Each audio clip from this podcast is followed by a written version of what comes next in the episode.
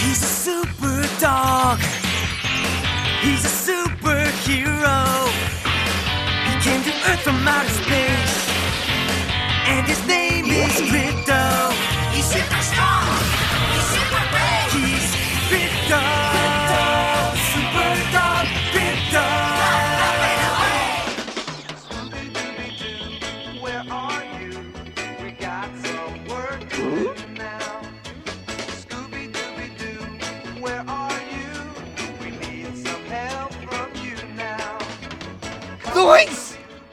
Hello and like welcome to the All Star Superfan podcast. I'm not going to do that all night. This is the podcast that unravels the spooky mysteries surrounding the full 85 year legacy of the Man of Steel. I'm one of your meddling millennials, Rob O'Connor, and joining me as always is the Mullingar mystery solver himself, Mr. Alan Burke. How are you doing tonight, bud? I don't live in I don't live in Mullingar anymore. I live in County Galway.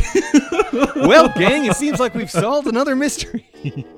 and I would have gotten away with it too if it wasn't for you nosy kids. Don't forget, you can follow us on Facebook, Instagram, and Blue Sky at All Star Superfan and Twitter at All Star Super Pod. Please rate and review the show wherever you get it, especially on Apple Podcasts, and send us any mysteries that need solving to allstarsuperpod at gmail.com.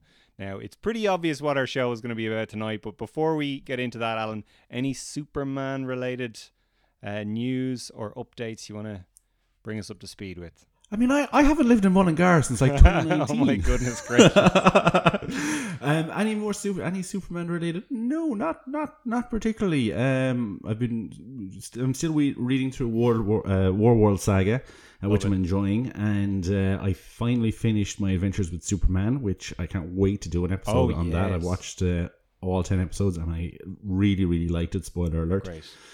Um, and I've kind of gone back. I found when, when I was uh, unpacking more boxes there recently, I found my 10 seasons of Smallville, four of which are still in their original wrapper and have never been Oh, opened. wow. Um, so I might, uh, the t- my new TV is arriving tomorrow, so I'm hoping to. Um, I, I said that in the podcast before about how I dropped the TV and I broke it, so I had to order a new TV. Um, yeah, it was that was not a good day to be married to Alan Burke. I'll tell you that much. Um, but yeah, so uh, I'm looking forward to um, watching a couple of episodes. I know we have an appearance coming up on Always Hold On to Smallville Oh, yeah. shortly, which I'm looking forward to, to, to that. So I'm going to watch that on good old DVD.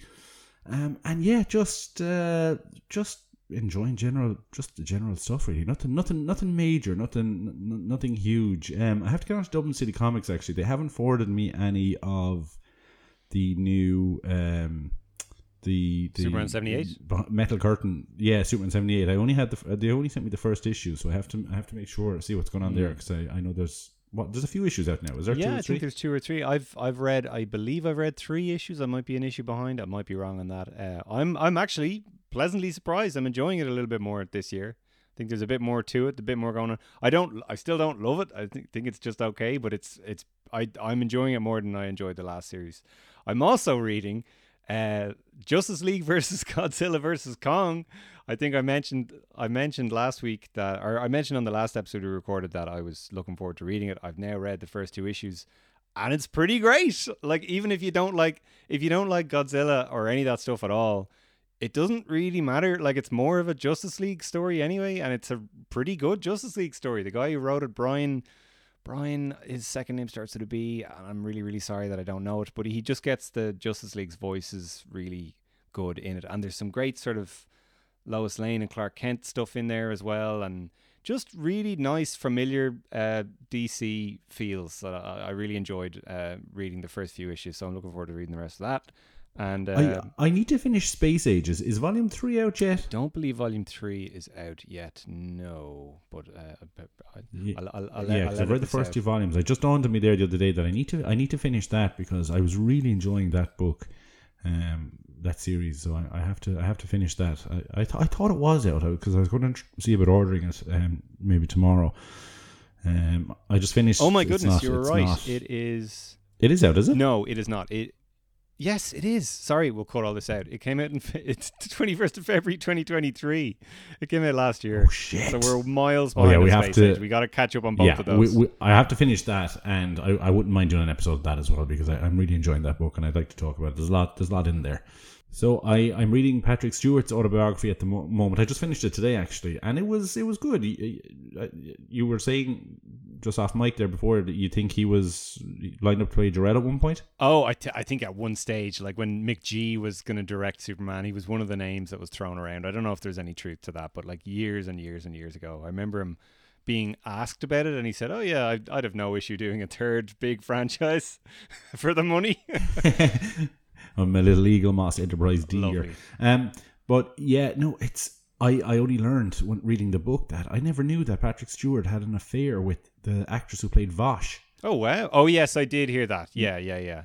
No, I never knew that. But uh, yeah, like it, it, it was an interesting read. Uh, I, I definitely, if you're a fan of, um, if you're a fan of Star Trek, you'll probably be disappointed by it. There's not a lot of Star Trek stuff in it, but if you're a fan of him himself or acting in general, Yeah. uh, he really like the first 17, 18 chapters of the book is all about his career up to the point where he got Star Trek, and it's all really interesting stuff about a jobbing actor and the struggles that that entails and stuff. I really, really enjoyed that.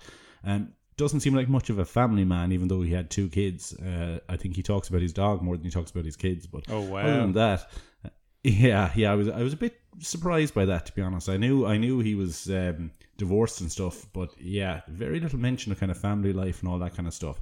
Kind of flies by all that very quickly. But yeah, I, if you if like I said, if you're if you're into acting and the kind of the process of that, I I highly recommend that. That, that was a good read. Yeah, I, I, I think people kind of forget that he isn't Jean-Luc Picard. He's actually kind of a very uh he seems like he lives a very vicarious life and uh I remember John Del I don't really want to get into hearsay here, but uh, John de Lancie kind of implied one time when I met him that uh you know you know certain people are happy with their lot in life and certain people always want more and, and always want to kind of go back to the well and uh, I, I, I won't I won't divulge into what, what he meant by that, but I think looking at some of Well, Pat, uh, Pat, Patrick Stewart's out there now talking about how he wants to do another, he wants to do a Picard movie again, and I'm like, just draw a line on it. The story is over. Um, yeah, forget about it. Let's move on. But anyway, Scooby Dooby Doo. Scooby Dooby Doo. Um, yeah. So to get into tonight's topic of discussion, it's been mentioned once or twice. Uh, amongst other things, I'm a big Scooby Doo fan. Uh, I know quite an awful lot of Scooby Doo, and there's been quite a number of crossovers between Mystery Inc. and the DC universe, usually centered around Batman. Surprise, surprise. But in this particular case, it is our great pleasure and great delight to report that Mystery Inc. has come to Metropolis in a feature length animated movie called Scooby Doo and Krypto 2. Uh, this came out uh, earlier, or, or It's not a sequel. It's- It's, no, no, not a no, sequel. it's not a sequel. It's T O O.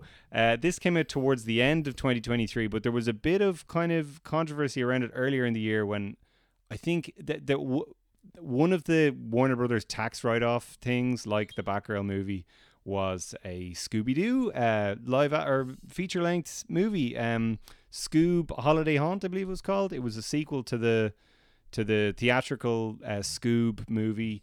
Uh, I didn't see that one; it didn't get great reviews. But this was a sequel to that, and they basically said, "Nope, we're not releasing that. It's finished, but we're not releasing it."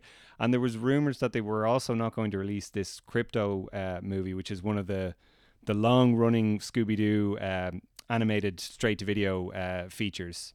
And uh, everyone was really upset about that. And I think it actually leaked online at one stage. Not really sure what happened there. But surprise, surprise, it actually did get a release. It's out on DVD. You can get it. And it's well worth getting the DVD because it comes with two bonus episodes on it, one of which we're going to talk about tonight. And uh, yeah, so Scooby Doo and Krypto too. What, what, like, I mean, where, where are you coming at in terms of Scooby Doo? Um, I'm, I'm not nearly as big a fan as you. My my earliest real memories, I didn't really grow up with Scooby Doo. In the 80s, I used to watch a, a cartoon on Saturday mornings called A Pup Named Scooby Doo. Yes. Um, which was kind of the the 80s was big into like Muppet Babies and Scooby Doo when he was a pup, and the, the the characters, the kids were all the teenagers were all kids and stuff. And I remember that I had the catchiest theme song ever. Um, and then when I was Scooby Doo, That's it. Scooby Doo. and then when I was in kind of late primary school, which would be what? Uh, uh, what do they call it in the states? What's it called? in primary Element, school in the elementary, elementary, school? yeah. Or even probably maybe junior or high in the states kind of those kind of years when i was kind of 12 uh, maybe even a bit younger maybe 10 11 i um i used to come home from school and watch uh, the cartoon network and they used to which is a everyone knows what the cartoon network is and it used to show at that time a lot of kind of cartoons from the 60s and 70s Yeah. Um, and the original Scooby Doo Where Are You cartoon was constantly on that, and I used to watch a lot of those episodes. Yeah. Um, but I was never a huge kind of like uh, huge fan. I remember when, my sister was young, she loved the um, Freddie Prinze Jr. Sarah Michelle Gellar movies, and I saw Yeah. them numerous times. See, see, that movie came out in the prime of my like. I think I was like eleven or twelve when that came out, so I was like exactly the right age to not be too old for it and still get really, really into it. So that first uh, Matthew Lillard, Freddie Prinze Jr., Sarah Michelle Gellar movie, I, I that was that was that was amazing when that came out. And I remember I got like there was a tie-in souvenir magazine that came out with it, and it had like episode guides to like every Scooby Doo cartoon ever, and like all these detailed kind of uh, looks at all the animated movies up until that. I, I think it must have been that magazine really kind of made me dive into the the rabbit hole of Scooby Doo, and uh, I think that so yeah, I feel like anyone who was the right age for that first movie. Uh, you know that, that, that that's that, that's the kind of the main reason I I, I, I got into Scooby Doo.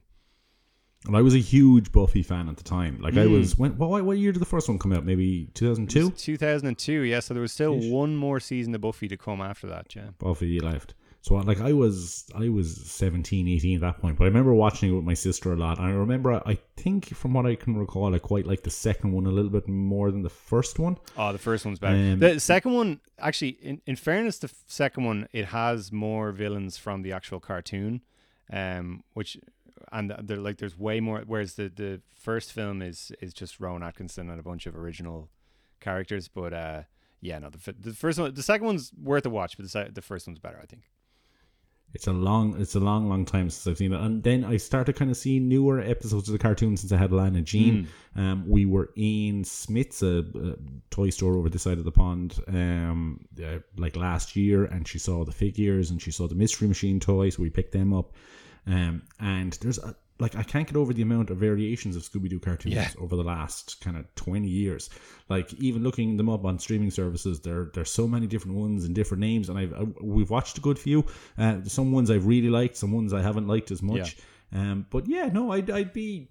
I wouldn't say I'm a fan, but I I definitely like sixty years, and you know people like Frank Welker and stuff in it who just are just legends of you know voice vo- voicing animation and stuff. Yeah, I appreciate it all. And yeah, like I mean, you mentioned it there that there is a couple of series. Um, I would say if if you're a slightly older fan of these kinds of things, or or you're in any way, there's one called Mystery Incorporated from around 2010, and that was that was like probably I think the best Scooby Doo show ever, and it was it was aimed at like definitely older kids. It's much more of a kind of legit animated series type thing. There's like a there there's like a big uh, there's a mystery that spans the entire series and it really gets into the characters a lot more and they, they have character arcs and everything and it's it's a really really well done show so if anyone's kind of semi interested in in watching a really quality scooby-doo show i'd definitely check that one out obviously the classics are well worth a watch but they, they show their age in many ways as well and uh, and some of those animated movies man some of them are great too zombie island i did an episode of bat minute uh, podcast, and both hosts of that were so surprised by how much they actually really enjoyed that. And uh, yeah, there's a bunch of really good ones. And and tonight's one, you know, we're talking about Scooby Doo crossing over with the DC universe. You want to talk about crossovers with the DC universe? We'll get into it later on. There are so many crossovers, like Scooby Doo either just meeting Batman, meeting other DC characters, and in this case, meeting Superman. But then he meets like, you know, there's an animated movie where he meets Kiss. There's one where he meets John Cena and Yeah. the WWE. There's all these crazy. What was that? What was I vividly remember the there was and it wasn't a cameo because I think he was in the entire series. There was a Vincent Price one, kind of thirteen ghosts The. 13 Ghosts of Scooby Doo is a series. It only has 13 it only has 13 episodes and they never catch the 13th ghost. And their mentor in it is a guy called Vincent Van Gogh, played by Vincent Price. oh, very good. And I, I actually, it's not everybody loves that one. I think that one's great. Definitely check that one out. okay, cool. And Shaggy has a red shirt in that one, so you know it's, uh, you know it means business. Um, Alana Jean has uh, Alana Jean has two sh- uh, Shaggy figures for some reason. One has a white shirt underneath his green T-shirt, Ah. and one has a brown one. So we call one Shaggy and one Scruffy. I see. Interesting. interesting. Um, th- and do, do you mind me? uh, Does Alana Jean like Scooby Doo, generally speaking, or Yeah. Okay, all right. Yeah, she does. It's not one of the big like she's she's big into like stuff that's more modern, like Paw Patrol Hmm. and all that kind of stuff. Now, you know, like she does watch. I do have her watching things like Masters of the Universe in the eighties and the real Ghostbusters and stuff as well. Hmm. But she's really into kind of more modern stuff. But she really enjoyed the Scoob movie that came out a couple of years Yes. ago, um, where it was kind of like a more. It was almost like um, Super Pets kind of quality, kind of It was a that kind of CGI animation show, or it was stuff a CGI Yeah. feature, wasn't it? Yeah, yeah.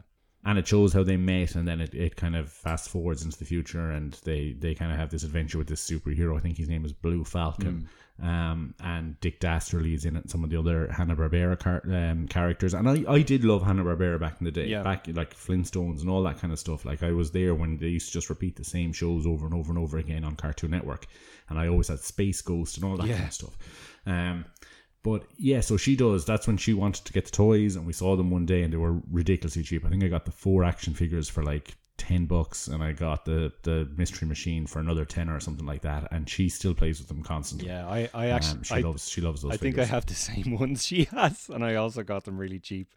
Um, I was trying. Someone was asking me about it. it was like, "Wh- why do you think you still like Scooby Doo as a 35 year old man?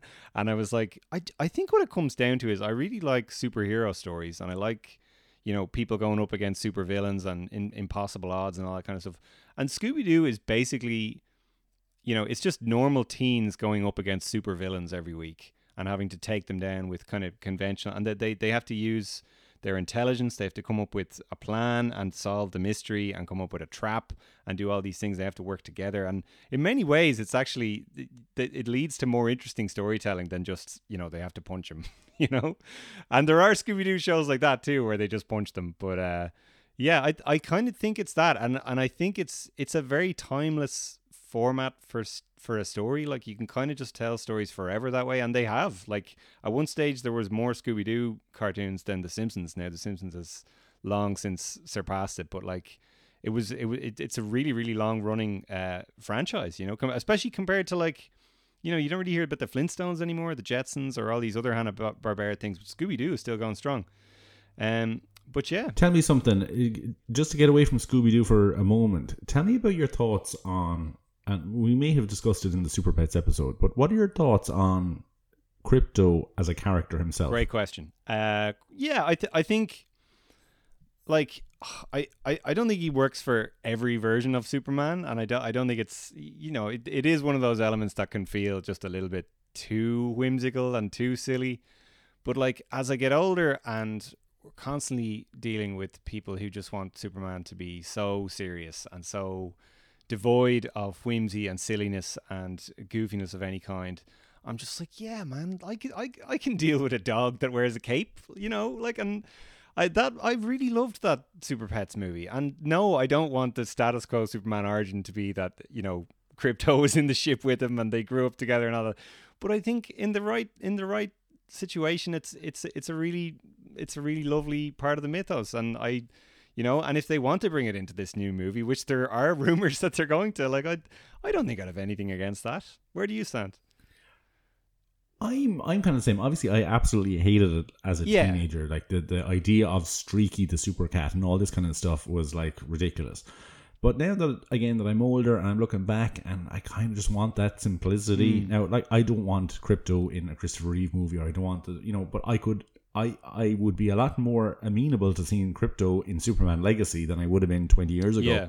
Um, and it's something I could see James Gunn doing. Oh, 100%. Um, so yeah, I'm. I always think it's fun. Uh, when we saw Super Pets in the cinema uh, afterwards, I played a couple episodes of the Krypto cartoon that came out kind of 15 years ago or 20 years ago for Alana Jean, and she loved those episodes. And she's got um, some of the Super Pets toys and stuff. So anything that kind of opens it up for the younger generations and the younger kids and as a gateway into it, I'm all for that. Do All for th- that's that. that, So, that's yeah. really funny that you say that as well because I remember when that Krypto cartoon came out and I was outraged. I was like, "This is this is a disgrace." They're like besmirching the good name of Superman with this toy, or this you know, this uh, cartoon for babies, you know that kind of way.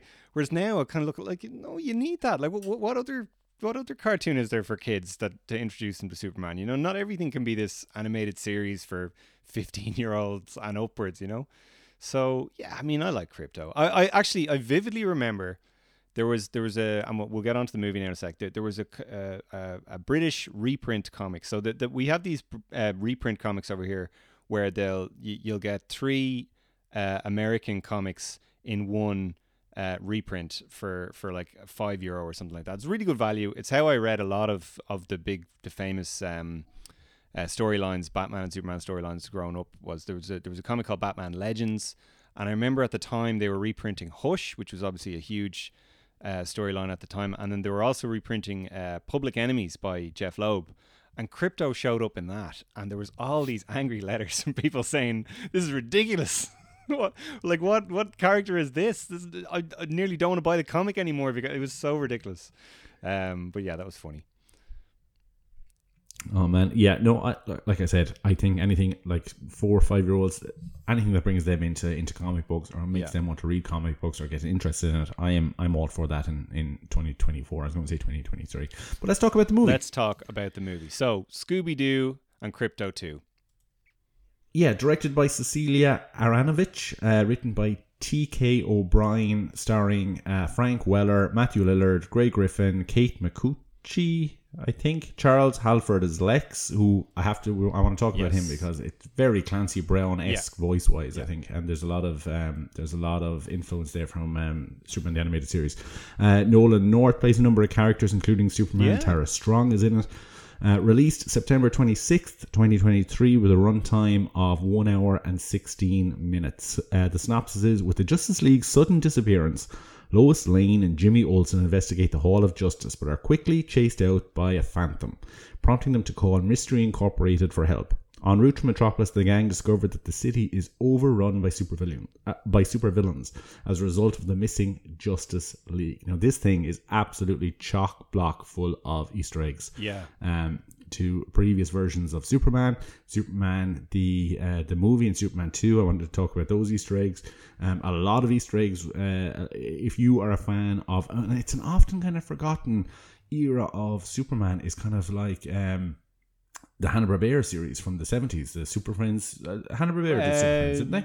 Yeah, sorry. So Hanna Barbera did Super Friends, and then Filmation, I think, did the other one, the one that you like from the '60s. There's that. There's definitely both companies did it at different times. So I, I forgive me for. because I know if if I'm right, I, I remember from a kid watching the Scooby Doo episode of Scooby Doo movie where Batman and Robin Yes. appear back in like the early seventies, and I I'm almost sure though that that Batman and Robin were the filmation version, or would that be would that be wrong? I, Because I think because I think that came out in the early seventies, and Super Friends was later than that. I I think. I oh god god I can't believe I don't know this. I should know this. Um, it's definitely not Adam West and Burt no, it's Ward. it's Olan it's that- Olan Soule and Casey Kasem. So Casey Kasem plays Robin and Shaggy, which is which is pretty cool.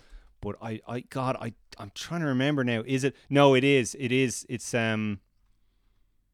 God, I don't know. I need to check that.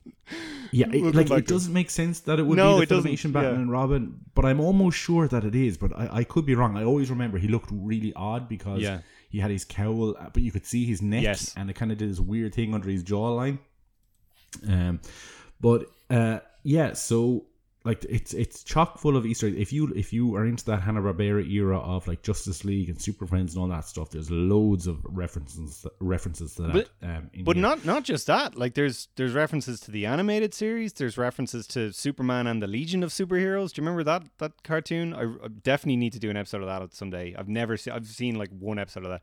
There's references to. I think I saw a reference to the Mechanical Monsters, the the Max Fleischer. There's stuff from Batman Brave and the Bold, Batman the animated series. There's Adam West definitely in here. There's just it's they just crammed it full of stuff. It's unbelievable how many They did. One of the ones I loved the most was they had they had a guy now. Uh, do you know Ted Knight? Yes. he was the he was the narrator in the original uh, Super Friends cartoon. If you if you, I think he was he, what was he in? Was it the Mary Tyler Moore show? But I know him most from Caddyshack. He was kind of the the the bad guy in Caddyshack. But the the narrator Meanwhile, at the Hall of Justice, that guy. that's the guy. And they kind of imitate his voice for this, and I thought that was great. I really, really enjoyed that. But yeah, the, no, it's chock full of chock full of stuff here. So, so when did you first watch it? Did you watch it recently, or did you watch it when it came out last year, or when did you? Well, watch Alan, I I was I would never download a leaked film, so of course I only saw this for the first time uh, when I bought the DVD, which I am holding in front of the camera here. So, in case anybody wants to imply anything. Oh, he I actually, I'm holding it. it. Okay, Fair play. I'm shaking it for the mic. I own this on DVD. I paid for it. So that is the first time I watched it. I can guarantee you that.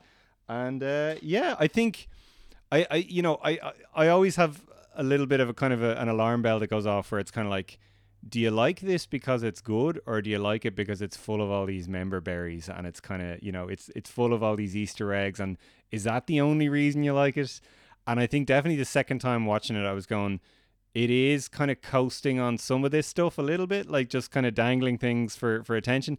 But then there's other stuff in it where I'm like, no, that's just cool, and they've they've done a good job there, and there's a fun story here. Did it need to be 76 minutes long? Probably not. It probably could have been a bit shorter, but Well, I, I tell you what, my, my daughter did. I, I told you when we were watching it. I got up the other morning and I put it on the TV, and me and Alana Jean got two bowls full of cereal, and we sat on the couch like a couple of four year olds. love it. And about 40 minutes into it, Alana Jean turned to me and she said, Is there much longer left in this? So I was like, And you know what? I was actually thinking. kids, kids are harsh, man. Kids are harsh, but you know what as well? I wouldn't recommend this to someone younger than sort of eight or even nine years. Like, I mean, there's a lot of kind of a lot of the humor is people talking. Like, it's not, it's not. There isn't as much. Whereas the old old Scooby Doo cartoons that were only twenty minutes long, there'd be there'd be a lot of talking and a lot of mystery solving, but like they were only twenty minutes long, so there was a lot of slapstick and a lot of action. Whereas this, it has a lot of action, but there's also a lot of kind of padding and character stuff that would just go over the head of a, of a very young child. So I think it you, you probably if you're showing this to a kid, you want them to sort of be like, you know, eight, nine, ten, so they can really sort of appreciate it. I, I feel like very young kids are going to be bored watching this, Stephanie.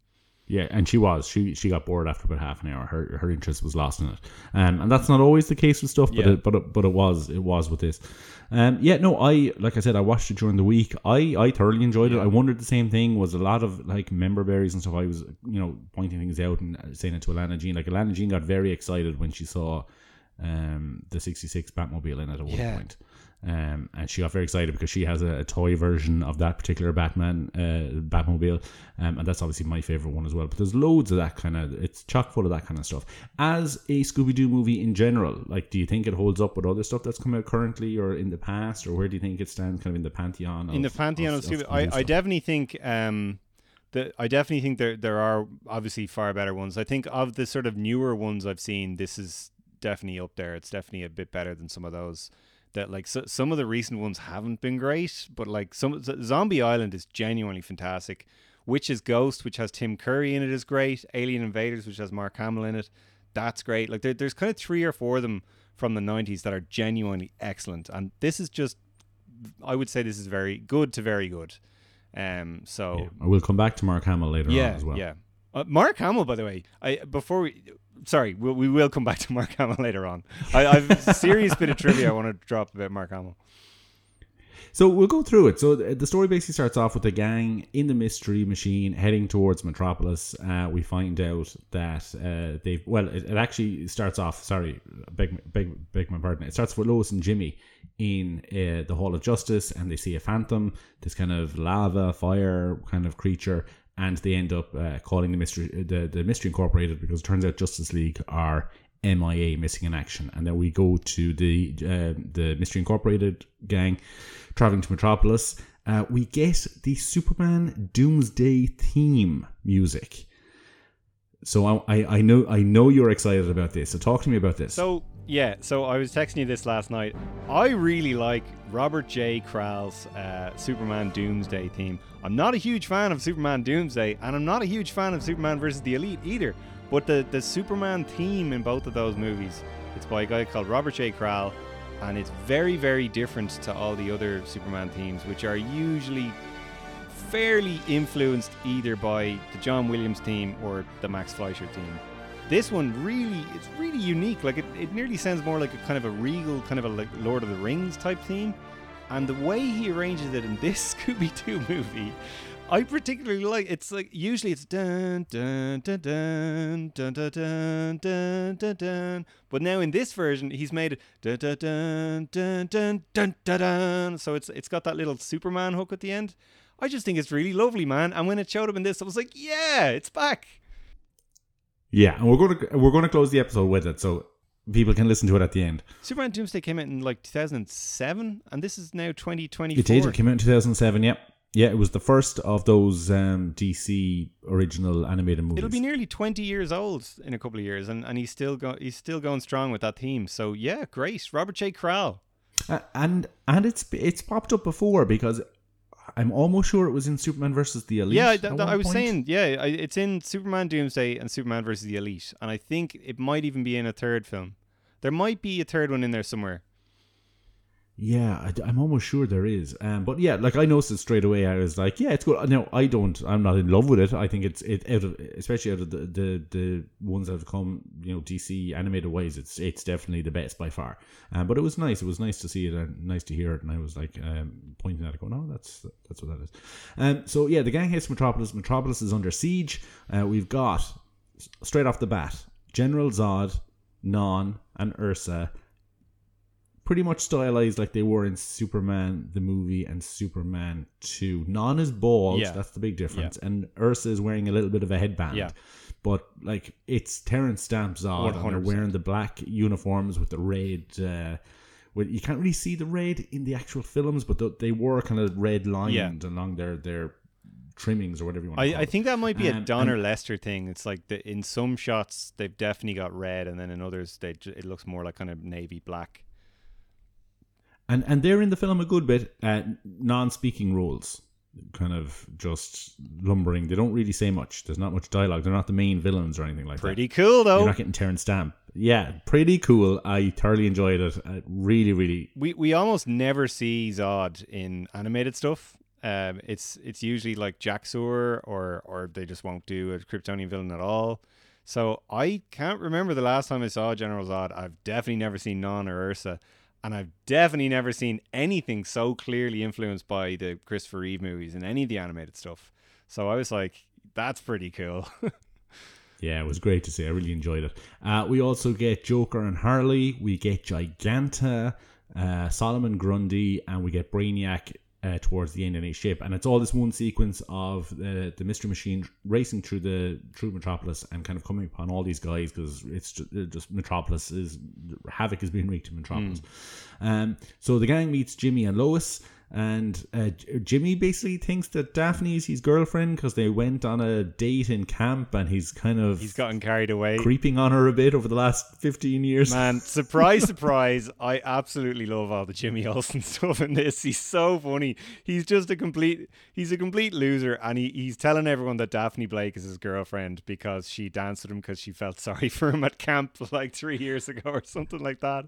And he's been going around ever And since. I have to say, I have to say that I laughed out loud when Lois was just kind of just assumed that Velma was his girlfriend. Oh yeah. oh, I just assumed it was you. That was great. Uh, I loved all that. That, that. that was the stuff where I was like, okay, no, they've actually they've done their not only have they done their homework here, they've they've they're doing they're doing right by these characters, and these are characters that we don't see enough of in these animated things. I, I can't remember the last time Jimmy had a substantial role in any of these animated movies, so it was great, kind of giving him so much to do in this. Yeah, it was. And they kind of referenced the, or they rehashed the Teri Hatcher Saturday Night Live joke where Velma takes off her glasses and Lois doesn't recognize who she is anymore. I thought That was great. that was- even Saoirse, I thought that was even great. Saoirse laughed at that. And the, the, the, my my favorite bit in the Daily Planet stuff was uh, there there's there's madness going on outside. General Zod is attacking or whatever, and and uh, Perry White, who unfortunately only gets like one line in this whole thing, he goes, "Great Caesar's ghost." And uh, Shaggy and Scooby immediately recoil as they do because they're so afraid of ghosts.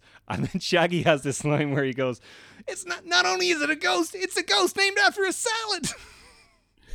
I just thought that that I thought that was nice. Um, so the gang then go to the Hall of Justice, and we get uh, another Easter where we see this kind of uh, takeaway uh, van, vendor van at the front that's kind of stylized after Challenge of the Super Friends, which is pretty cool.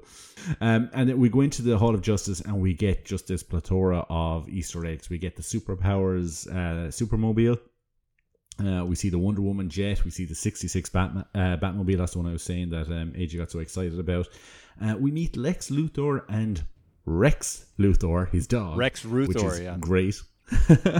um, and uh, they're, they're they're they're making a plea. They want to buy the Hall of Justice. So basically, uh, Justice League has disappeared, and the city has decided to allow tourists and stuff to tour uh, the the Hall of Justice to make uh, money, obviously, to keep things going or whatever. And Lex is, is annoyed about this. He wants to to to, to buy the Hall of Justice, basically.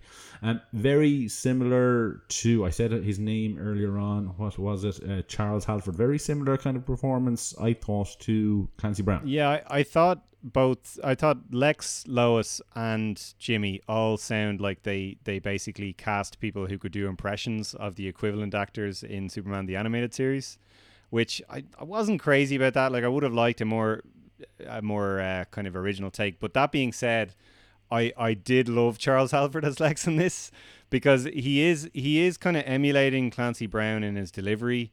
But boy, howdy, is he playing the Gene Hackman Lex Luthor in this? Like, Oh, he is. And, like, that very they- much so towards the end. very we'll much so that. towards the end we'll get that but like just throughout like it's he's very much the kind of buffoonish lex luthor that i, I you know controversially i i kind of like when they do it that way because i just can't take billionaires seriously anymore and ne- neither can this movie. There's a great joke where he's trying to buy uh he's trying to buy something out of a vending machine and it won't accept his Oh, dollar. yeah. it won't accept his dollar. And fred is like oh you have to flatten it. It has to be crisp or whatever. And it's like it is crisp. Look at it. And it's got his face on it. And that's why it won't accept it. He's like i had them minted when i was president. They're legal tender. It's like And I, I love the fact that he's just there's there's one point where they he's constantly trying to refer to himself as president, and someone Yeah. refers to him as president, and he's like, "No takesy backsy." no takesy thought they, they, they, they're pretty on the nose about the whole president thing. And it's like oh well i barely remember your presidency. And he's like oh well i only ran for one term or uh, i only had one term. You're kind of like hmm what does that remind me of?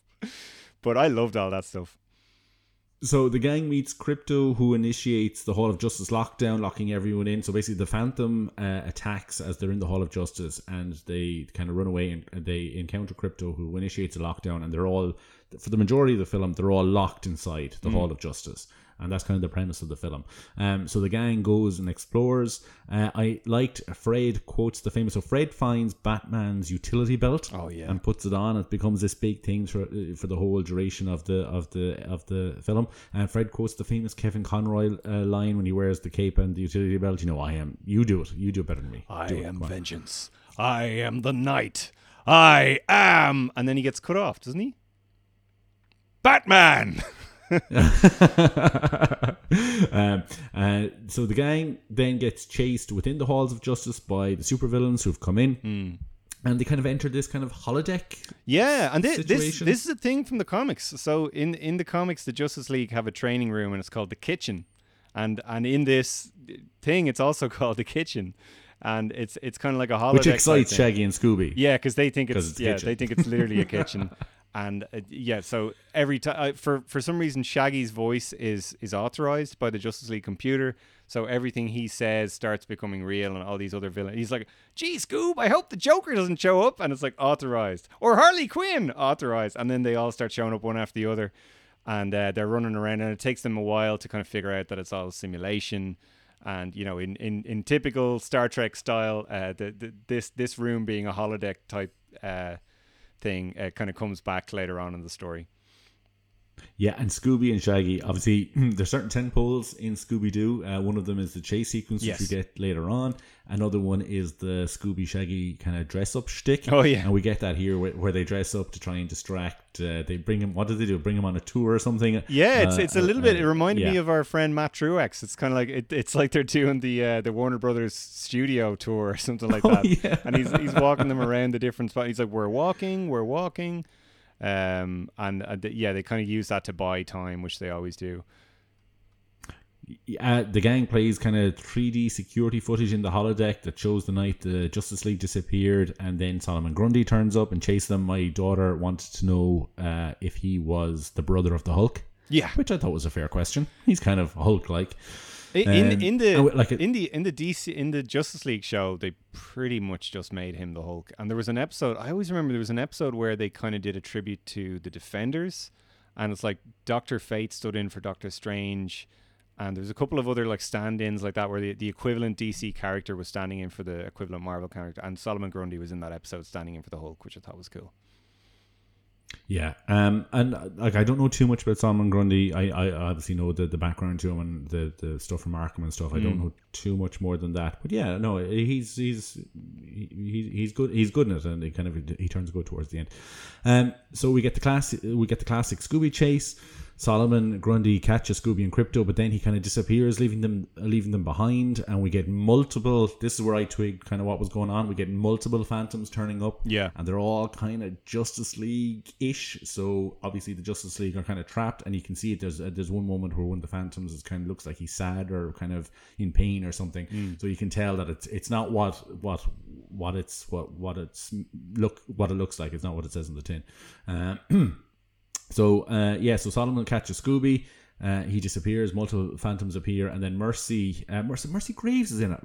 Odd depiction of Mercy, I thought. Oh, I loved Mercy in this. Yeah, she's kind of a She's kind of like a, she's kind of dressed like a kind of a football mom or something. She's she's not the Mercy from that I, I'm used She, to. she's a put upon millennial personal assistant who does all the work and gets none of the credit. I I, I love that because usually, like usually in the cartoon, she's just this sort of badass who can who can just she's just sort of the muscle for Lex. I, I thought they, they they came up with a really cool original idea for her. yeah, she's kind of like Grace Jones in A View to a Kill kind of a character. She's kind of like Yeah. just, just this kind of yeah. Um, so the gang pretend to Lex that they solved the mystery, and they come up with this kind of really mundane answer, which infuriates Lex on the holodeck, and that's to draw Mercy out. And she's holding a Phantom Zone projector, very similar in style. I don't know what that's meant to look like in the comics, but it's very similar in style to the Superman the animated series fan. yeah, Phantom it's Zone it's projector. specifically the one from the animated series. Definitely, it's got that really Yeah. unique design where it almost looks like a tongue. yeah, uh, oh, yeah, it's kind of like a snout or something. Yeah. So, yeah. Um, so Mercy basically announces how she's frust- she feels frustrated and un- unseen, like you were saying there, uh, as Lex's PA or personal driver, and she's frustrated that Lex has kind of lost his edge over the last while. Um, he's not as evil as he used to be. Um, so Mercy announces that she used the projector to make the Justice League disappear and planned to ha- uh, and planned to turn the Hall of Justice into a villain headquarters.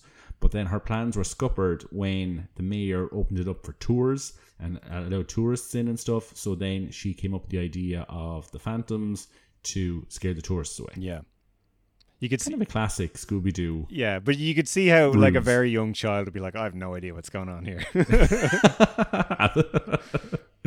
um, so it turns out that the Phantoms are actually the Justice League and they're trying to escape the Phantom Zone. I presume that wasn't a big twist to you. no, oh no, not at all. But what what was surprising to me was even though they find this out, there's still an entire third act before the Justice League are free. I, I was surprised that like the Justice League really don't show up until the very last scene. So there's no big like Justice League action in this. But what there is is Lex Luthor's bulldozers arrive and then Mercy's like, Oh, really just normal bulldozers, Lex? And he goes, Oh, you know, don't underestimate me or something. He presses a button and they turn into these giant robots, like kind of that look like Lex's power, armor. The, the, the, the classic, yeah, Luthor the, power the kind of green and purple. It turns out that Lex, so Lex reveals that he always knew Mercy's plans and that he allowed her to continue with them so that he could buy the Hall of Justice. So then she's all loved up with him again and she kind of jumps into his arms, gives him a big hug. And that's when he would get this kind of army of power suits, which I thought was cool. And and at this this is this is around the point where he he drops the land quote much to everyone's. I, I could hear a lot of people groaning now when, when he said that because the whole so he basically verbatim quotes the Gene Hackman monologue from uh, from Superman the movie. The, the, you, you know you probably know it word for word. I don't, but it's it's basically the one where he talks about his father. literally, it's like well, when I, I always remember my father. He said to me, "Son," and then Shaggy takes the role of Miss Teschmacher. He says, "Get out." He says, "No, before that, son." Uh, stocks may rise and fall. Uh, people are no damn good, but they need they they will always need land, and they will pay through the nose to get it. Remember, my father said, "Land," and like he quote he quotes this verbatim, and you know it just made me think. Okay, I really like this, but there's going to be a lot of people who hate this because when Superman Returns came out and everyone just groaned that it was another land grabbing scheme and that Lex in the movies is only ever about land and all this kind of stuff. But I, I appreciated that. Yeah, but the thing you have to remember is these kids haven't a fucking clue what happened in Superman the movie because they've never seen it. Absolutely not. No. Um, so it turns out that Rex Luthor, the dog, Rex Rex Ruthor, Alan. Rex Ruthor, is it? Because he's a dog. He's Rex Ruthor because he's a dog, and in the Scooby Doo universe, the f- the few dogs that can speak, uh, they just they just put R's or R's at the top of everything. Now- they can't say any other. you you mentioned something there that I actually want, so I'm going to ask you about it now. Was it kind of strange that Scooby Doo could talk but Krypto can't? Yeah, but there's loads of examples of that in Scooby Doo, so don't think too much about it. There's loads of like, it's it's it's seldom that you'll have more than one talking animal in Scooby Doo. Like very often, especially in the kind of animated movies and stuff, there'll be Scooby who is kind of capable of varying levels of speech, and then there'll be other dogs that are just normal dogs. Kind of like. Pluto and uh, uh, Goofy. Goofy, yeah, very much like that. Yeah. Now, I should, I'll correct myself there. Some of Scooby Doo's family members show up in in various cartoons, and some of them are very erudite. Like his mother and father are like I do remember. Did, And- he, but- did he have a cousin who was like a white dog or something? Sco- Scooby-Dum, I think his cousin was, and he was in that one series. He was a white, he was kind of a white Great Dane with with a red hat, and he was really stupid. Uh, Scooby-Dum, and then and then he he had a hot cousin called Scooby D. I remember. Okay, whoa, whoa, whoa, Uh, whoa, there- rewind there. bunch of them. What? He had a what cousin? Uh, Sorry, Alan. Can you arrest me for that? I can't even remember. Yeah, probably. Uh, so Rex Luthor turns out to be a robot, very kind of uh, Metallo style. He's got a kryptonite heart. Ends up with a big battle with uh, with Krypto. Uh, the gang fights with Lex and Mercy for control of the projector. Daphne uses batarangs to destroy Rex. Daphne is badass in this, by the way. She's flying around on Batman's grappling hook from the new Batman Adventures. She's kicking ass. Then Velma gets into the power armor at one stage. She doesn't. She? Yeah. And she's fighting Lex and that. That's really really cool. Just just great stuff, and it's really well animated. There's there's cool like it's like a mix of CGI and hand drawn animation. You're Good you- stuff. you're you're you're meant to fancy Daphne, right? Like I'm not weird. Like you're you're you're you're meant to have a bit of a crush on Daphne, right? yeah, but it's all about Velma nowadays, man. Velma, like sexy Velma, is a, is a thing. I think Linda Cardellini just sort of activated everybody's interest in Velma. Horniness activated. Uh, so Fred turns up with friends in invisible. Uh, sorry, uh, Fred turns up in the uh, Wonder Woman invisible tank. Is that something from the comics?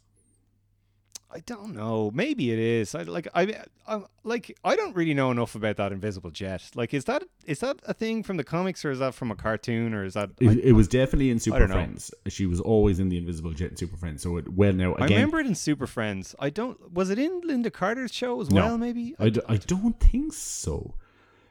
I don't think so. I, I, I, I, I really don't know enough about Wonder Woman. Like, Yeah. I, I need to read more Wonder Woman comics. Again, Michael Bailey is screaming at us, going, "Yeah, she she had it. She had it in episode four of it. Yeah, we're, we're just we're, we're letting the side down here." Um, so uh, Krypto gets control of, of the projector and uses it on the robot army before returning to Justice League. Uh, Lex and Mercy get arrested, and yeah, so the Justice League are saved. They turn up. We don't get much action out of the Justice League. Um, it's not really a No. movie about them. It's not Scooby Doo and the Justice League. Um, But I think it, I think it was kind of a pleasant surprise that they that they, they, they did make that decision because there was so much other stuff that like to keep it as a Scooby Doo movie. I think it was better to kind of keep them separate from it. You know. Absolutely. Um, and we get uh, um, we get Nolan North as Superman. I don't think he's played the character before. Again, I could be wrong. No, I don't. I don't think he has either. I, I think he's definitely good. He's definitely playing that kind of very stoic sort of super friends good evening, citizen. Like the very, very deep voiced Superman, but I thought he was good. Yeah, I, I really liked Fred Tatasciore as Perry White when he has his one Great Caesar's Ghost. I was like, he just sounded just right, and I liked James Arnold Taylor as Jimmy Olsen. He's um, I feel like he's played Batman in some in something else. Uh, there was there's a little sequence at the end where Clark uh, returns in his what I really appreciate his classic kind of superpowers, you know, uh, silver age suit, the blue suit with the with the red tie with the stripes on it. I really like that. I love that look for Clark so Kent. Good. And then everything's pretty much back to normal, and it it it comes to an end. So yeah, I I, I, I really enjoyed it. I thought it was a lot of fun. It was, you know, to sit there and eat some cereal of Saturday morning and watch this. Like I said, it's what is it, 76 minutes, I think. Um, so uh, yeah, I really enjoyed it. Yeah, me too. I think, um, I think if you are both a Superman fan and a Scooby Doo fan, of which I am both, you're you're you're gonna have a lot of fun. If you're only a fan of one and not the other, I'd say still give it a try. You know, I think there's a lot here to like, even if you're just a DC fan. Um, and yeah, I mean, if if you're a weird 35 year old man who still likes Scooby Doo, you, know, settle in for a great time. um, some of the more the Easter eggs that we we didn't mention. Um, when Scooby Doo and the gang enter the trophy room in the Hall of Justice, they encounter a number of objects, uh, including the helmet of Nabu, a 1940s era Batmobile, uh, playing cards representing the loyal the, the Royal Flush Gang. We Yes. get uh, Starro the Conqueror. We get a Manhunter, power rings, and batteries of the various Lantern Corps. Um, Alana was very excited about that because I have a one to one scale uh, Green Lantern lantern with a ring, and Oh, she was like, "Oh my god, they have your lantern!" So she was very excited about that. Um, and then they had kind of posters on the wall which uh, represent different eras of Super Friends, the TV show. Um, we spoke about the the challenge of the Super Friends truck. Um, Did you oh, see yeah, that so- poster on the wall of it looked like a George Reeves black and white Superman, but there was like go-go dancers behind him. I wasn't really sure what they're going for there. Maybe it was like maybe it was like a reference to the 1966 Broadway musical. It didn't really seem like it was George Reeves, but I, I, yeah, it was kind of a mix. The one that stood out to me was the the spacesuit from Superman the animated series was there as well. Yes. Did you spot that? Yeah, I and spotted that. the, yeah. The, the the kind of Dark Knight Returns armor was there, but it was specifically the one from the Brave and the Bold cartoon, which I thought was cool as well.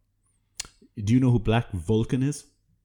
Black Vulcan. That sounds like a fake superhero from Super Friends from when they made a bunch of randomers like uh, Apache Chief and all that. Am I right? Yeah. Am I? Oh, that's You're cool. absolutely so. When Shaggy and Scooby Doo are going through the outfits in the Justice League locker room, they throw the costume of Black Vulcan on the floor. And Black Vulcan is a superhero with lightning power, similar to Black Lightning, that was created uh, solely for the Super Friends TV show.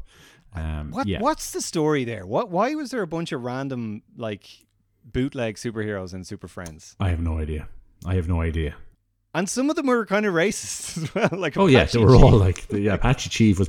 I presume the Wonder Twins weren't for, created for that. I presume they existed before, did they? No, I think the Wonder Twins were created for the show, and and Marvin bef- before the Wonder Twins, there was also Marvin and his sister. I can't remember her name, but Shaggy definitely wears Marvin's T-shirt that with the big M on it in one scene and the green cape. Do you remember that? No. There's another Super Friends. I think it's the first season of Super Friends. There was like before the Wonder Twins, there was either, these other guys, um, and yeah, definitely Shaggy is wearing his Marvin and Wendy. I've just looked it up here. Marvin, Wendy, and the Wonder Dog, and uh, Shaggy is definitely dressed up as Marvin in uh, in in this. Well, was that like a rip off kind of a thing? How do you mean a ripoff?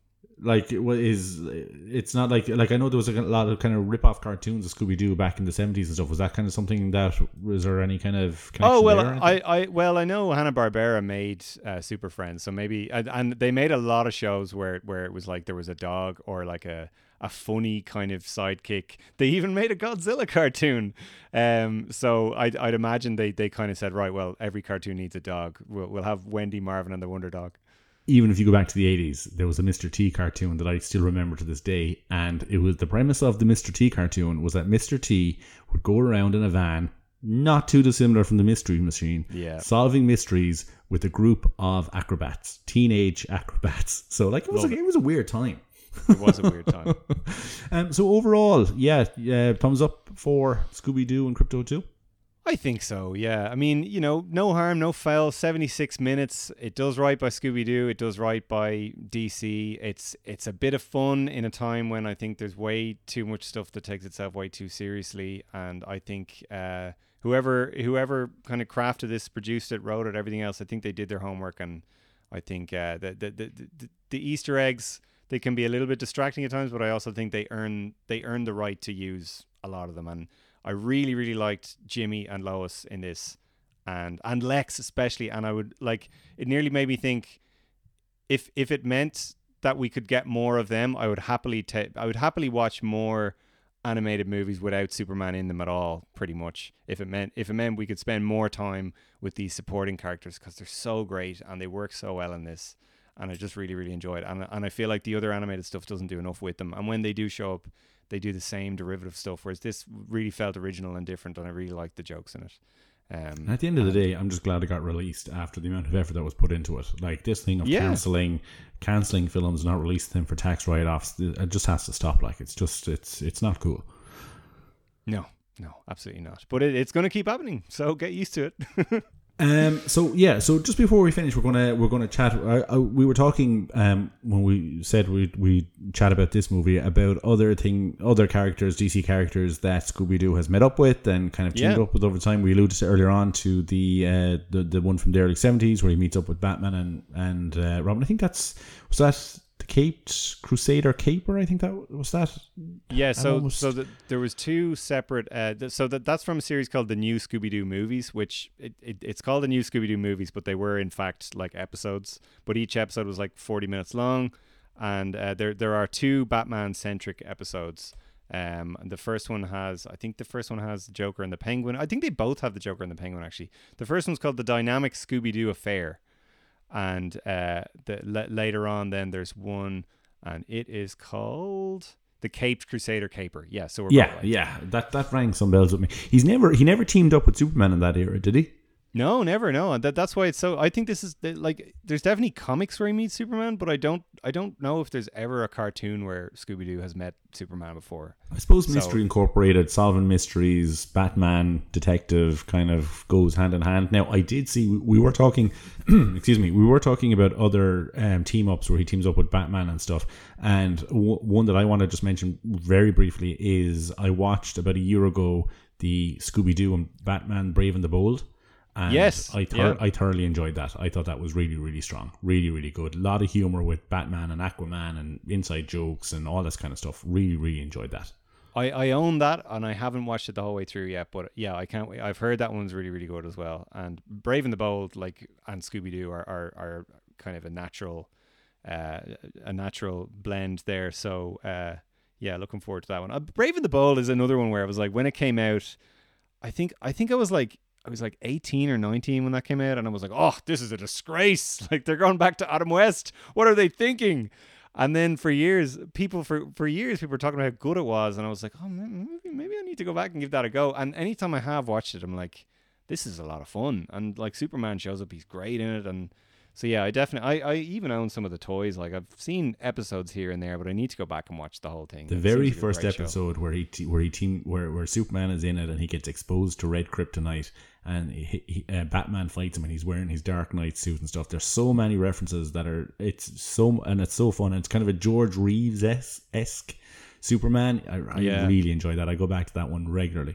Um, but you mentioned an episode of I think it's what Scooby Doo and Guess Who, which came out in 2019, and it featured the late great Kevin Conroy. So tell me about this. So Scooby Doo and Guess Who is kind of like a new modern version of the new Scooby Doo movie. So every episode they meet uh, celebrities or fictional characters, and uh, so for example, they, they, yeah they, they meet Batman. They also meet people like Whoopi Goldberg and Kenan Thompson from Saturday Night Live. Th- Billy Dee Williams is in an episode. Morgan Freeman gets an episode. And then there's kind of a bunch of randomers that we wouldn't really know that well. And the Cher comes back, and they actually refer back to the previous time they met Cher, which was like in the in the 60s or 70s. There's a George Takei episode. Anyway, th- there is an episode where they meet Batman, and um, it is called uh, uh, It's called um, "What a Night! What a Night for a Dark Knight." Now, even Uh, I know, even I know, I'm going to hit you with some Scooby Doo trivia. You probably know this already, so I'm going to make Yes. myself look like an idiot. Uh, the title is based on What a Night for a Knight, which is the original episode where they encounter what is it, the Black Knight or the Dark Knight or what The, an the- the actual Black knight in It's, armor. it's actually the very first episode of Scooby Doo. Where are you? So there you go. Oh, I didn't know that. I didn't know yeah, that. so uh, very well spotted. Yeah, it, it is a reference to that, and uh, as so often happens in Scooby Doo, um, th- Alfred is revealed to be Daphne's uncle, and that that's why they're traveling to. But I think they come up with this roundabout explanation that he's not really her uncle; he's just related to someone who. it turns out he was just like her butler yeah. at one But- point for a summer or something. Uh, so, so they're traveling to Wayne Manor, and it's a very Adam West looking Wayne Manor, isn't it? And and they get passed out by the Batmobile, which is just literally the '60s one, isn't it? It is literally the 60s. The only difference, yeah, and it's a cool scene where the Batmobile is kind of growling up behind them and overtakes them and shoots off. Um, it is pretty much, and again, Alana Jean was like, "Oh my god, it's your old Batmobile that you gave me again." I'm so excited because you know it's not. It's she thought like it was just old. Um, but uh, the only thing I noticed was when he's using the when he's sitting in it, it doesn't have the red phone. The original one had a red like Yeah. handheld phone. He has a push button phone. Um, but yeah, it's it's cool to see it again. I, I look, that's my favorite Batmobile. I just think it's so stylish. I, I love it. We've talked about this before. It's I wouldn't say it's actually my favorite Batmobile. It's definitely up there. But I always say though that if I could own a Batmobile and drive it around and like just cruise around town in a Batmobile, it would be that one because it's Oh, the love it. only it's that one and the Robert Pattinson one are the only ones that look like they would actually be pleasant to drive and kind of fun and cool to drive. All the other ones would just be a nightmare, especially on Irish roads. They're so narrow. so like if I if I and there's this crowd fiberglass freaks. Um, I don't know if I've ever told you this. There's a g- crowd in America. They're officially licensed by Warner Brothers to make replicas of the '66 Batmobile that you can just buy. And For like I think they, hundred thousand dollars. I think they start at forty grand and they go up from there. And like this, yeah, like the the fully souped up one has like pretty much all the gadgets, like including the phone and all the stuff. But like you can get a cheap one as well. Like so, you know, maybe if if I'm ever wealthy enough that I can not only buy one of these cars but house it somewhere that doesn't have our like depressing climate where you'd never be able to drive it. And over, I definitely want to get one of those. Not to not to brag or anything, but I, I, I drive a 2014 Ford Mondeo. Okay. Oh my Um, cool. Uh, uh, but I have a little, uh, not to brag even more, uh, but I have a little, uh, like a Hot Wheels uh, Tinker Toy 66 Batmobile mounted on the dash. Um, Ah, I love it. I, I just, I've always loved that car. And I, in general, I absolutely, I don't talk about this uh, too much on, on the, uh, on the podcast, obviously, because we were a Superman podcast, but I love the aesthetics of the 60s TV show. Like it was, it Yeah. was my first introduction to Batman. I remember watching it when I was three and four years of age. But like even at my desk here, I have the Shakespeare bust with the opening head. I have I have an operational '60s uh, Batman telephone. Like I just love the look of it. I love the look of the car. I love the look of the Batmobile. All that stuff. It's right up my alley. Yeah, I, I'm I'm the same. I, I would say probably the '89 movie trumps it a little bit, but Oh, yeah. definitely when- when I when I think of the Batman aesthetics that I that I could just fall in love with and think about for hours, like the '60s shows, and like the the signs, the the, the way that they're just like printed signs everywhere describing exactly what something is. I'm just there, there was there was a Twitter page years ago called Bat Labels, and it was just entirely devoted to the ridiculously, you know, descriptive signs throughout the Adam West series. It's just such a masterpiece of a show. Um, but yeah, what a night for Dark Knight. Um, they, the, the, the, the whole mystery is based around Man-Bat. So Alfred gets kidnapped by Man-Bat, but they find out that Kirk Langstrom is still in Arkham Asylum. So somebody else's Man-Bat, basically, isn't it? Yeah, so uh, yeah, so Manbat takes Alfred and they investigate that and they find some lipstick in the in Wayne Manor. Well, first of all, they go into Wayne Manor and Fred, speaking of the Shakespeare bust, opens up the Shakespeare bust and pushes the button by accident, and Love the it. wall opens up behind them and Bat- Bruce is basically taking his underpants off and he's throwing batarangs at it to try and close it before Fred turns around, which I thought was a great, great. gag. Um, but yeah, so they they find lipstick there and they go to a shopping mall. Uh, did you catch the name of the shopping mall? Miller and Frank's department store. Love Miller it. and Frank's department store, uh, and it turns out it was closed 50 years ago, and it's the only place that sold this uh, lipstick, which is always very convenient. I wish, I wish crime was so easy to detect like that. Yeah. um, and that that's such a it's such a silver age Batman thing as well. It's like, oh, th- check this man's shoes, Robin. It's it's got a rare type of cement on it that it's own, no, a rare type of clay that only exists in this one part of town in this old they abandoned actually factory. did that in Beverly Hills Cop as well. yeah, they did. Um, yeah. But yeah, so they they they go to this uh, store, this closed down abandoned store, and a, a man bat is there. And through the jigs and the reels of it, it turns out it's actually the Joker. It's the Joker using uh, classic Scooby Doo style rigs and pulleys to fly around. now, like hang on though. When, they're unmasking him, because this is just great. They unmask uh, Man-Bat, who who looks pretty much exactly like the animated series one. They take the Man-Bat mask off first, and it's Alfred underneath. And uh, or no, sorry, they, they take the Man-Bat mask off, and it's Kirk Langstrom. And they go, well, that doesn't make sense. Then they take the Kirk Langstrom mask off, and it's Alfred. And then and then Batman just goes, well, this is just getting silly. and then they take it off again, and it's the And it's the Joker. I thought that was great. and it's Mark Hamill Joker. Yeah, yeah. And again, l- looks kind of like the Batman the animated series. Obviously, not exactly the same, but kind of style. He's definitely styled more like the Batman the animated series Joker than the Batman is styled after the Batman the animated series Batman. Yeah, like they they're both kind of like a hybrid between animated series and Justice League action. You know that the show, the kind of the more recent cartoon. They, they sort of look like a, a blend of the two. Funny thing about Mark Hamill, there's another episode of Scooby Doo, Guess Who, where they meet Mark Hamill playing himself. For like I, I, you know, the amount of voice acting Mark Hamill has done over the years, I, I doubt he's ever played himself, other than in The Simpsons, of course. Uh, funny thing about Mark Hamill though, before Star Wars, he had a voice role in Scooby Doo one time, like in the in the seventies. Yeah, like if you look up his old IMDb, he was in some random episode of Scooby Doo in the seventies before he was ever in Star Wars. So like, and he's he's in Scooby Doo a lot. Like he he he was in uh, Scooby Doo and the Alien Invaders, just like playing one of the. He kind of plays the red herring in that, like because you think, oh, Mark Hamill's in it, he must be the villain, and then it turns out to be someone completely different. Spoiler warning. And he's in a bunch of episodes, and he definitely plays um, the Joker in another episode. I think he even plays the Trickster because the Flash shows up in uh, in in this series as well. Uh, like he he becomes great friends with Scooby and Shaggy because they just bond over food. Uh, and I think he might be in that. So Frank Miller or Ma- Frank Miller, Mark Hamill shows up in Scooby Doo a lot. Yeah, So overall, I really enjoyed the episode. It was just again, it's like what 21, 22 minutes, just a quick, quick episode, but it's a lot more modern. Like if you go back and watch like the Caped Crusade or Capers and stuff, they're re- you were talking earlier on how some of them have dated, like they really dated. Um, whereas Yeah. this is quite funny, and like if you're a fan of the animated series in different versions over the last thirty years, there's a lot of things there for you to find and get enjoyment out of, and all that jazz. I think I. Th- I think I can honestly say that you know the way like these corporations buy up these old franchises and they they don't always do right by them. I feel like by and large Warner Brothers has done right by Scooby Doo because those older cartoons, as much as we love them, the animation in them is terrible. Like it's bad.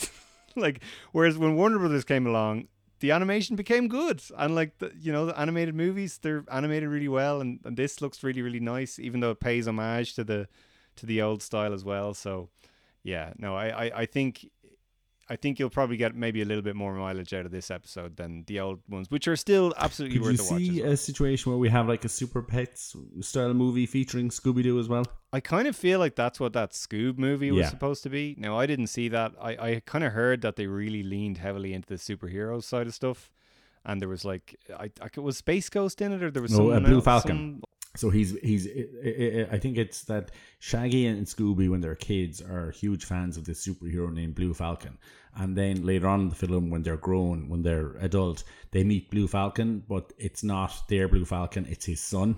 feels like a bit of a departure. Like Yeah, and you've got Dick Dastardly and all these guys in it and stuff. But uh, like Alana Jean enjoyed it, and it kind of got her into it, so it's it was fine by me. I thought it was fine. Like I'm, I'm not a huge Scooby Doo fan, but look, I thought it was fine. My my question to you, Alan, right? The MCU now now just don't stop me till don't stop me till you've heard me. The MCU as a talking raccoon with a machine gun. What's to stop James Gunn, who wrote both of the live action Scooby Doo movies? Don't stop me till you've heard me. What's to stop James Gunn from bringing Scooby Doo and Mystery Inc. into the brand new DCU? And would there be anything wrong with that?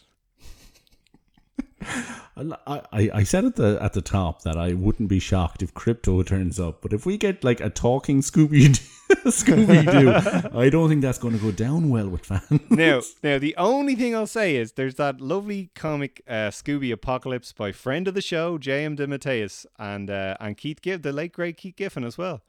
And he wrote that comic, and they, they kind of come up with a little bit uh, like it's still completely ridiculous, but they come up with a bit more of a kind of a science fiction explanation for why Scooby is so intelligent and you know the gang are kind of depicted in a slightly more serious way and stuff like that. It's it's still a ridiculous comic, but they could do that maybe. I don't I know. would be I would be surprised. I would be surprised. But I, I, I would be open to seeing Krypto and a little more of that lightheartedness.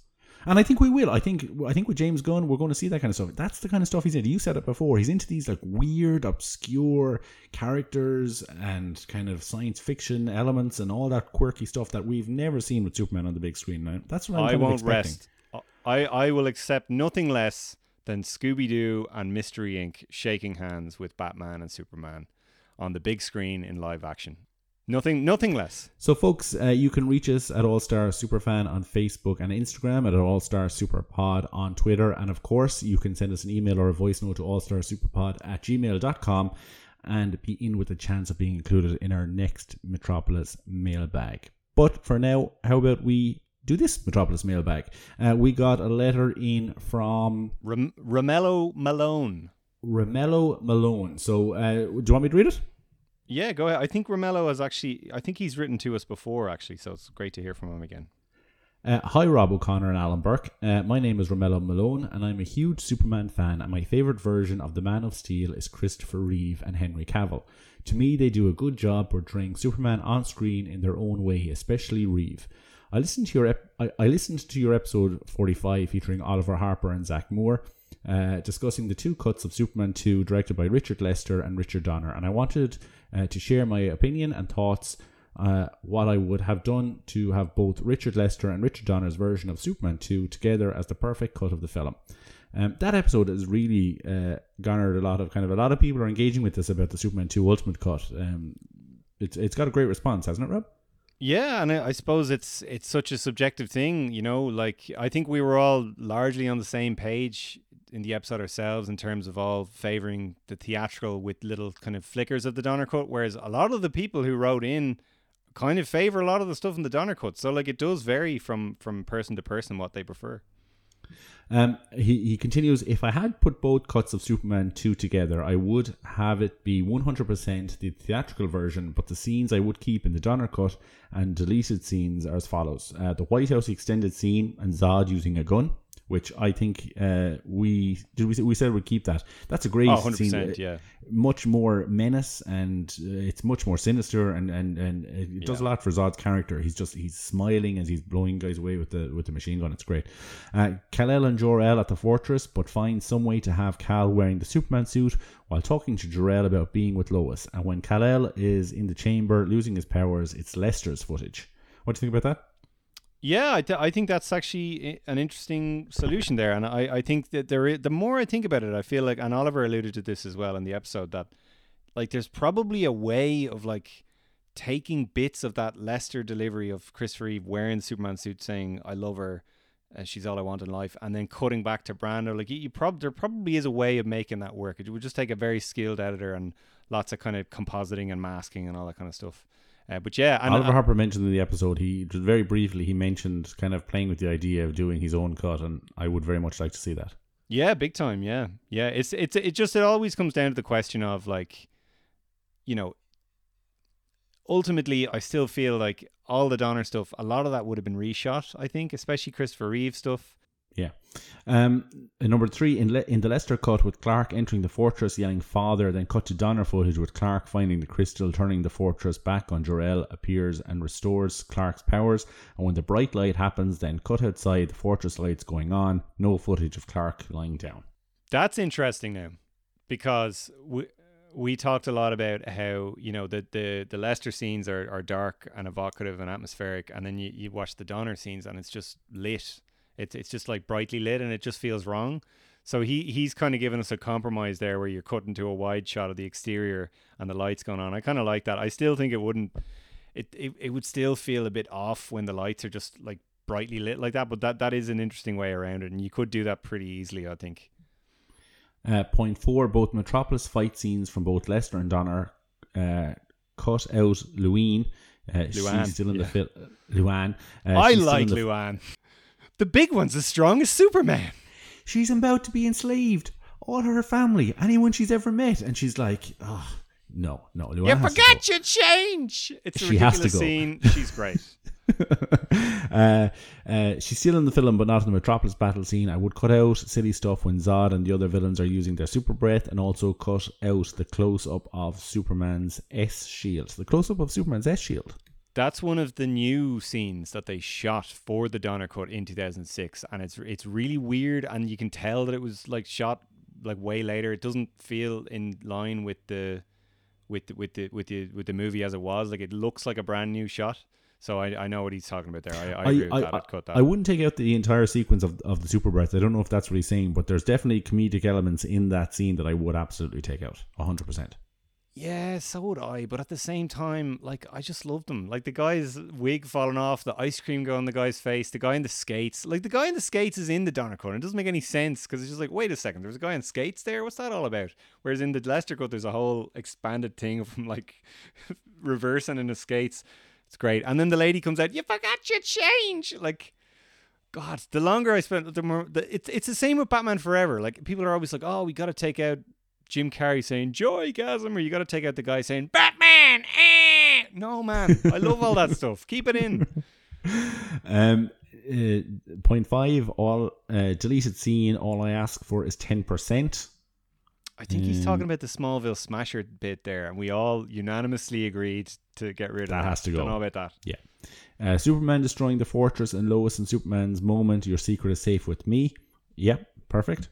hundred percent. I I love that bit. Yeah, keep it. And uh, deleted uh, the deleted scene. Try sleeping at Nightbuster. Um, don't, I don't know. I, am struggling to remember that. I feel like that was one of the deleted scenes that didn't even make it into the Donner cut. Hmm, Possibly. I might need to check that one out. That's not ringing any bells with me now, but um, yeah. So uh, to, thanks, Romello. I really appreciate. Thanks for getting in contact with us. I'm glad you really enjoyed that episode. And uh, yeah, so anybody else who wants to send us in an email, have a read out or a voice note played, And and by the way, if anyone wants to take the time and actually cut Superman 2 to our specifications, we will absolutely watch it and review it on the show. So by all that'd means, be super. I don't think that's ever going to happen, but uh, we'd love if you want to cut it, if you want to cut it to our specifications, we'll we'll talk about it on the show. We'll have you on the show. Uh, I'll even give you a free T-shirt. How about that? um, so yeah, so it's all star superpod at gmail.com, folks. If you want to send us in um, a, a, a letter or, or voice note from Metropolis Mailbag. Um, so until next time, Rob, we leave it at that. Scooby Dooby Doo! stay safe, stay super, and take care. Bye bye, guys.